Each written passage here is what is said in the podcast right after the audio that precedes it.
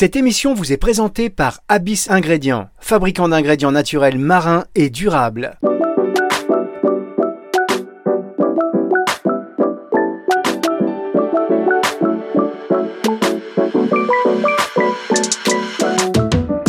« food avec Unilassal, c'est sur Nutri Radio.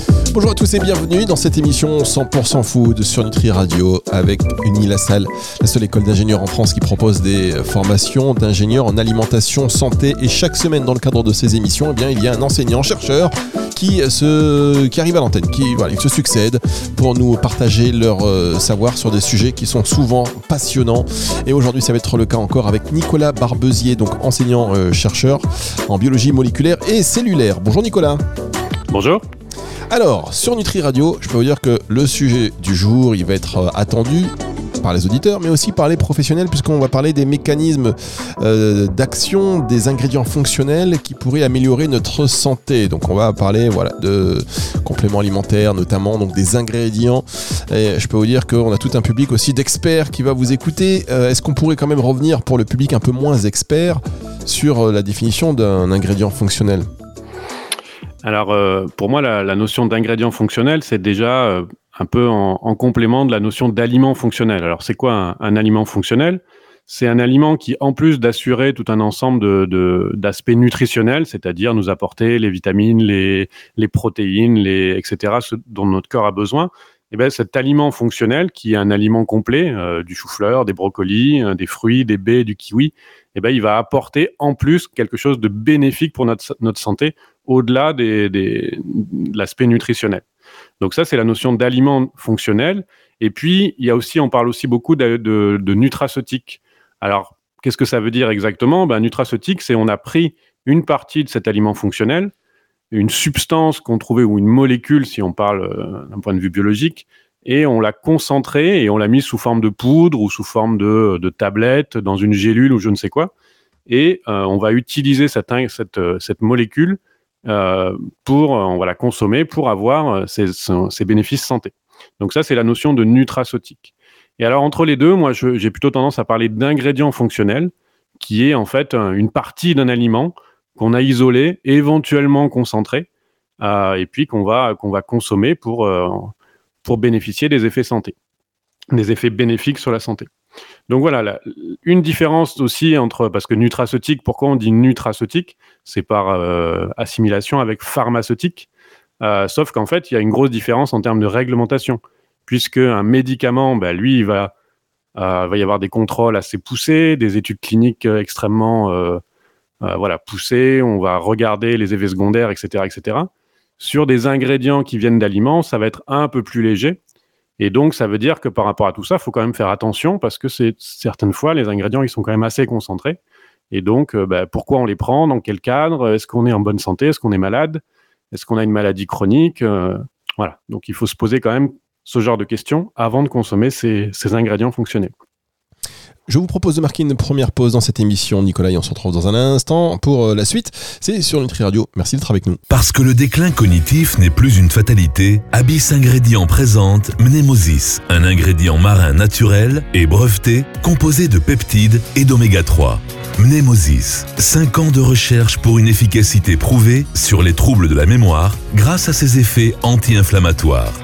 Mnemosis a été développé par Abyss Ingrédients, entreprise bretonne spécialiste des ingrédients marins issus de coproduits de la pêche locale dédiés au marché des compléments alimentaires. Plus d'infos sur abyss-ingrédients.com.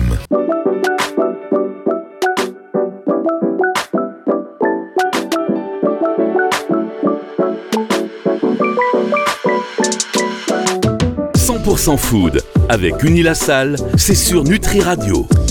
Radio nourrit le corps et l'esprit et aujourd'hui nous sommes avec Nicolas Barbezier, enseignant-chercheur en biologie moléculaire et cellulaire chez Unilassal donc pour parler euh, des mécanismes des ingrédients fonctionnels, euh, quels ceux, ceux, qui peuvent améliorer notre, euh, notre santé.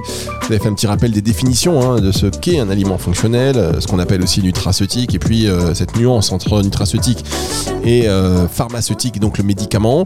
Une grande question se pose quand on parle justement d'aliments fonctionnels et de nutraceutique donc compléments alimentaires, souvent, on sait que ceux qui s'y connaissent savent que euh, ça fonctionne, couplé à un mode de vie qui correspond bien évidemment, mais il y en a aussi qui disent oui, mais j'ai pris ça, ça ne m'a rien fait. Est-ce que c'est de la poudre de perlimpinpin euh, C'est difficile de juger parce que des fois c'est pas c'est pas un médicament, ça n'agit pas en 24 heures, donc il faut du temps. Comment on peut évaluer, Nicolas, les bienfaits et les mécanismes d'action de ces ingrédients fonctionnels? Eh ben voilà, toute la, difficulté, elle va être, elle va être ici, hein. comme comme j'ai dit tout à l'heure, ces, ces ingrédients fonctionnels, euh, déjà, pourquoi on les prend? On les prend parce que euh, voilà, on a quelque chose qui a été repéré, on a un état, un état particulier, une maladie, une pathologie chronique. Euh, dans ce cadre-là, effectivement, ça peut être intéressant de, de, prendre un, de ces ingrédients fonctionnels. Alors, comment comment ils sont évalués ces effets bénéfiques? Eh ben, ça c'est c'est pas forcément évident. Donc, il y a plein de il y a plein de manières. Une première manière, c'est alors ce que nous on va appeler in vivo. In vivo, c'est voilà sur euh, éventuellement des, personnes, euh, des personnes qui, euh, qui, qui, ont une santé, soit qui sont malades, soit qui sont sains. Et donc, on va faire ce qu'on appelle, alors en pharmaceutique, on appelle ça une étude clinique, c'est-à-dire qu'on va donner ce complément alimentaire à des gens pendant une semaine, deux semaines, un mois, six mois, etc. Et puis, la manière la plus simple, c'est de leur demander par rapport aux, symptômes qu'ils avaient. Voilà, ils étaient fatigués le matin, et ben, on va leur dire de remplir un questionnaire euh, pendant une fois qu'ils ont pris cet ingrédient, est-ce que euh, ils sont moins fatigués, plus fatigués, ça a rien changé, etc. Donc ça, c'est une démarche qu'on appelle une étude clinique.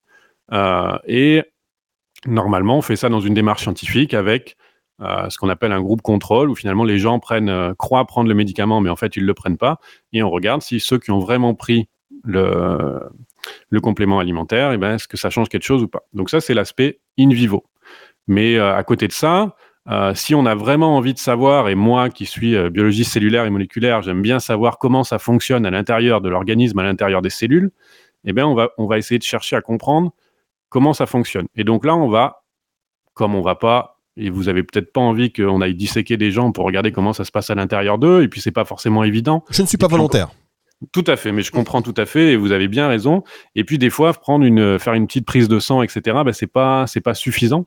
Donc on va faire ce qu'on appelle des études in vitro. Alors euh, par exemple, si on veut évaluer le potentiel d'un ingrédient antimicrobien, c'est intéressant. Des fois, euh, voilà, on sait qu'on a un, certain nombre de bactéries qui se développent à l'intérieur de l'organisme et ça c'est pas bon. Euh, ça va nous, ça va créer l'inflammation, etc. Donc on a des, des, des, ingrédients qui sont antimicrobiens eh bien, on va regarder quel effet ça a sur une culture de bactéries qu'on a fait pousser nous-mêmes euh, dans un laboratoire ou ce genre de choses. Donc ça, c'est une manière euh, d'évaluer cet effet antimicrobien. Mais on peut aussi travailler sur des cellules, euh, des cellules. Ça, ça, se fait dans les laboratoires. C'est pas très très compliqué.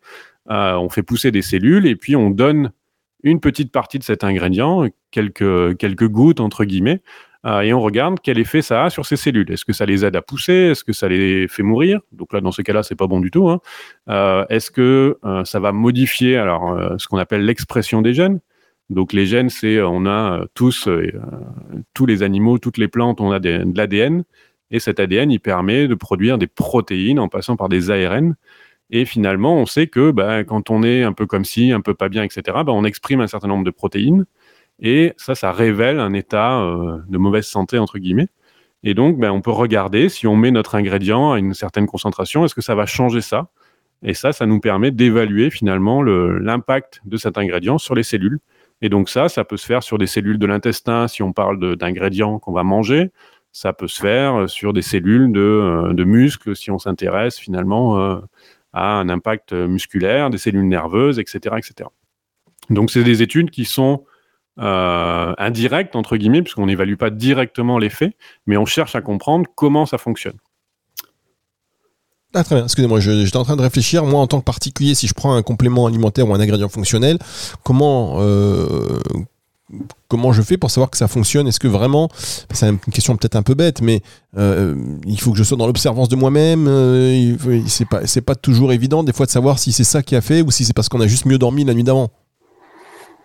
Oui, alors Bon, je pense que déjà dans un dans un premier temps, si on cherche à si on cherche à, améliorer euh, quelque chose et que on l'améliore, bah déjà la première chose c'est de se dire euh, tant mieux. Hein, euh, et puis et puis on va passer on va passer à la suite. Mais effectivement, le, le, le, pour un pour un particulier, le fait d'avoir un impact positif, c'est pendant plusieurs jours avoir finalement une, une disparition progressive des symptômes.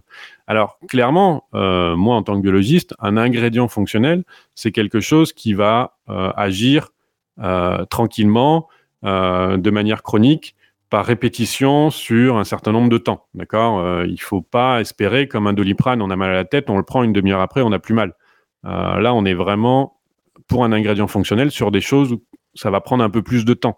Ça va prendre un peu plus de temps parce qu'éventuellement, ça va venir impacter notre organisme, mais il faut que le, les choses se mettent en place. Oui, vous êtes, euh, il y a une personne qui s'est mise en route à côté de vous. C'est ce qu'on va faire. Nicolas, calmez-vous, Nicolas, calmez-vous. Je ne sais pas ce qui se passe, mais calmez-vous. On va marquer une on va marquer une toute petite pause. C'était le moment, de toute manière, de faire ce petit break et on va revenir avec des exemples hein, d'ingrédients fonctionnels parce que depuis tout à l'heure on en parle. Maintenant, euh, on va rentrer dans ce, voilà, vous allez pouvoir se dire mais qu'est-ce qu'un ingrédient fonctionnel? On va donner des exemples concrets dans un tout petit instant. C'est sur Nutri Radio. you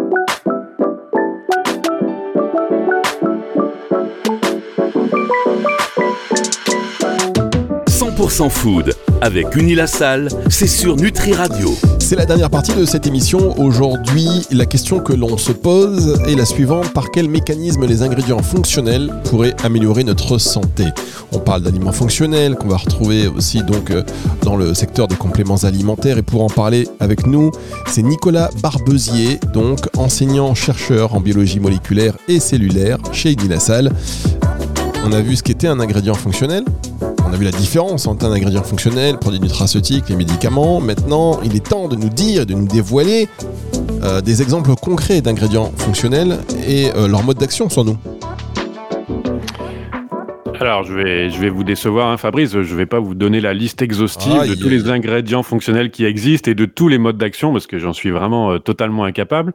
Mais euh, voilà, je peux essayer quand même de, de, de, vous dire, parce que finalement, dans, dans les aliments, et même des aliments extrêmement classiques, il hein, ne faut pas croire qu'il y a besoin d'aller chercher des trucs super compliqués euh, avec une une euh, empreinte carbone très très élevée. Non, non, pas du tout. Euh, il y a plein de choses euh, dans le raisin, dans la tomate. il y a des choses très bien. Donc voilà, je vais vous donner déjà quelques activités qu'on recherche très souvent hein, dans ces ingrédients fonctionnels, et puis vous citer un petit peu où est-ce qu'on les trouve, et puis comment rapidement comment ça fonctionne. Alors une activité qu'on cherche souvent, c'est l'activité antioxydante. Alors, euh, on entend hein, euh, dans, les, publicités à la télé, notamment euh, quand on parle des crèmes, que notre corps est soumis en permanence à ce qu'on appelle un stress oxydant ou un stress oxydatif. Et effectivement, c'est vrai, dans notre organisme, on a des, des molécules, on parle de molécules instables hein, d'un point de vue chimique. Et ces molécules instables d'un point de vue chimique, eh ben, elles cherchent à se stabiliser. Quand elles se stabilisent, elles font des dégâts. Et quand elles font des dégâts dans nos cellules, bah, nos cellules, elles sont abîmées. Donc, en fait, il faut combattre cette oxydation. Et euh, il y a un certain nombre d'ingrédients fonctionnels qui ont cette capacité. Euh, comment ils font? Eh bien, en fait, tout simplement, soit ils vont favoriser l'activité d'un certain nombre d'enzymes, donc de protéines de notre organisme qui combattent ce stress oxydant, soit ils vont eux-mêmes stabiliser ces molécules instables. En fait, si vous stabilisez des molécules instables, eh ben, elles sont plus dangereuses pour l'organisme. Alors, où est-ce qu'on trouve euh, ce type d'ingrédients fonctionnels? Ben, Dans les composés soufrés, des composés soufrés qu'on va trouver dans le poireau, qu'on va trouver dans l'ail, euh, dans le raisin, on a des molécules qui s'appellent des anthocyanes, qui ont cette capacité antioxydante. Euh, on a dans le, dans le vin rouge, dans le thé, on a des, polyphénols qu'on appelle les catéchines, qui ont cette activité euh, antioxydante. Donc voilà, ça c'est un, exemple et quelques, quelques ingrédients qui ont cette activité. Tout à l'heure, je vous ai parlé de, l'activité antimicrobienne.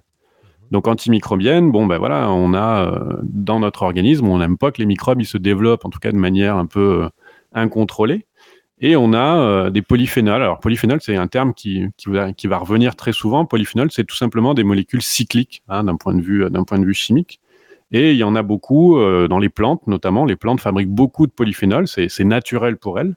Et un, polyphénol qui est euh, très connu et très étudié, c'est l'acide gallique. et l'acide gallique, eh ben, lui, il va éliminer une, une bactérie qui s'appelle Pseudomonas. Et donc ça, ça a été étudié, comme je vous disais, au laboratoire si on fait pousser cette bactérie qui s'appelle Pseudomonas et qu'on lui la met en contact de l'acide gallique, eh ben, elle va pousser moins vite que si on la laisse pousser toute seule. C'est comme ça qu'on détermine comment ça fonctionne. Donc, euh, voilà. Sinon, on a une activité antibactérienne dans quelque chose qui s'appelle le serpolé. Hein, c'est une plante et donc on isole quelque chose qui s'appelle Thymus serpillium. Hein, c'est souvent en latin le nom de ces molécules-là. Et donc cette, ces molécules-là, elles ont une activité antibactérienne et puis antifongique. Donc vraiment. et puis également dans les fruits de mer. Dans les fruits de mer, on trouve beaucoup d'iode. Ça, ça a une activité antimicrobienne parce que ça va éliminer un certain nombre de bactéries. Est-ce que... ça, c'est... Oui, pardon, je vous laisse poursuivre. Pardon, euh, excusez-moi, Nicolas. Ok, donc voilà. Après, quelque chose qu'on aime bien euh, éliminer, c'est la production de cellules cancéreuses. Donc tout ce qui est ingrédient anti-cancer. Alors attention, dans, mes propos, hein, n'allez pas croire que vous allez soigner le cancer avec un certain nombre d'ingrédients fonctionnels. Là, ici, je parle de, molécules qui, de manière préventive, vont avoir tendance à diminuer la capacité des cellules, la probabilité des cellules à fabriquer des cancers. Mais attention, on ne parle pas du tout de thérapie anti-cancer, mais on parle de propriétés anticancéreuses d'un certain nombre de molécules. Et euh, dans ce cadre-là, on trouve les lycopènes qu'on va trouver dans la tomate, qui finalement, euh, en, interagissant avec des protéines qu'on appelle des protéines du cycle cellulaire, donc le cycle cellulaire, c'est ce qui permet finalement aux cellules de, bah, proliférer, c'est-à-dire de se multiplier, etc.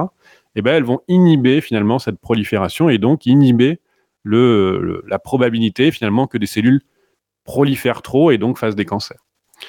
Euh, donc voilà, donc tout ce qui est molécule, tout ce qui est ingrédient anticancéreux, ça va être antiprolifératif. Euh, ensuite, on a quelque chose qu'on retrouve, alors un, syndrome qu'on retrouve dans énormément de maladies, et notamment de maladies chroniques comme euh, le diabète, comme l'obésité, comme les maladies cardiovasculaires, c'est ce qu'on appelle l'inflammation. Donc l'inflammation, c'est le fait que nos cellules expriment un certain nombre de, facteurs, de facteurs inflammatoires. Et donc c'est, cet état inflammatoire, c'est quelque chose qu'on cherche à combattre. Et il existe un certain nombre de molécules, d'ingrédients, d'ingrédients fonctionnels qui, à nouveau, sont capables de euh, faire baisser cet état inflammatoire. Lesquels, C'est le cas d'un certain nombre de polyphénols, encore eux, euh, qu'on retrouve euh, par exemple dans les baies, dans les agrumes. donc on parle de molécules qu'on appelle des flavonoïdes de l'acide élagique. Peut-être vous avez entendu parler de la curcumine qu'on va trouver dans cette épice qu'on appelle le curcuma.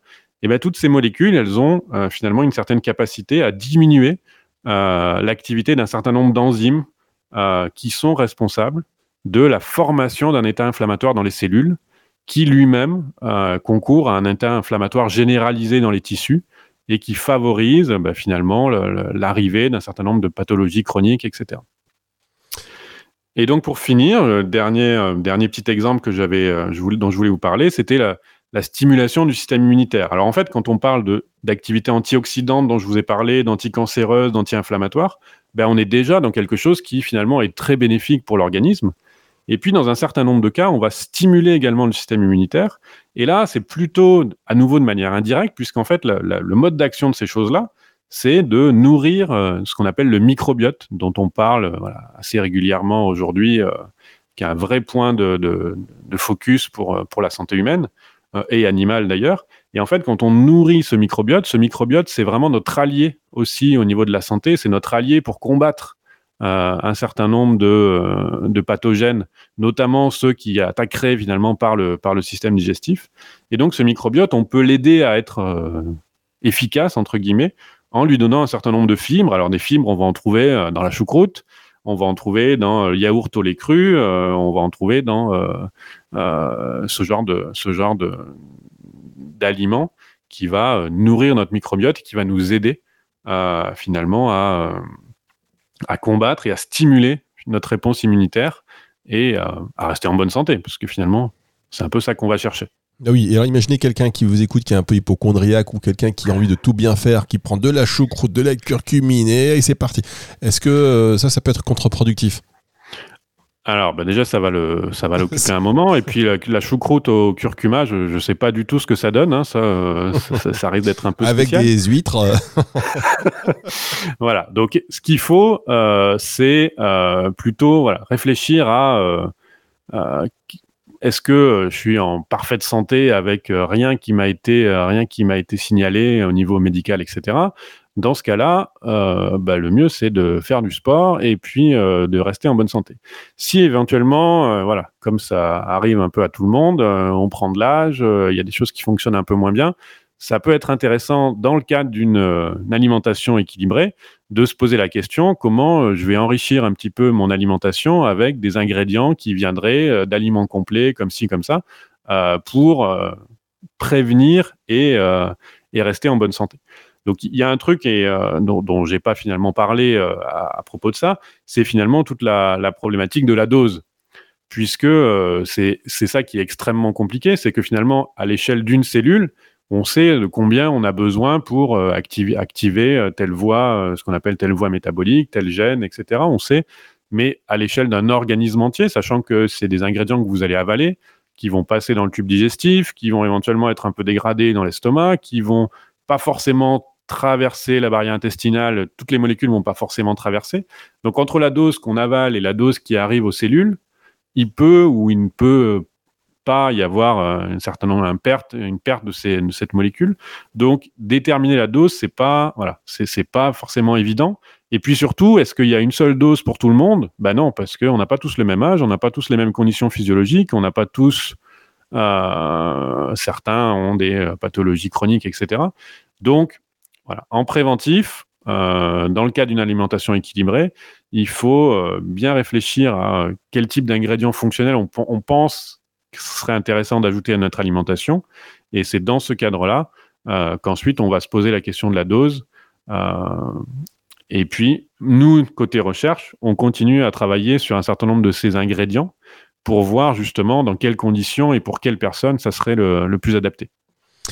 Très bien, mais écoutez, merci pour toutes ces, précisions, c'était très intéressant. Merci à vous Nicolas Barbezier, donc on rappelle enseignant-chercheur en biologie moléculaire et cellulaire chez Uni La Salle, une émission que vous allez pouvoir retrouver en podcast à partir de dimanche 18h sur nutriradio.fr dans la partie médias et podcasts et sur toutes les plateformes de streaming audio. Au revoir Nicolas, à bientôt. Merci beaucoup, à bientôt. C'est le retour de la musique tout de suite sur Nutri Radio.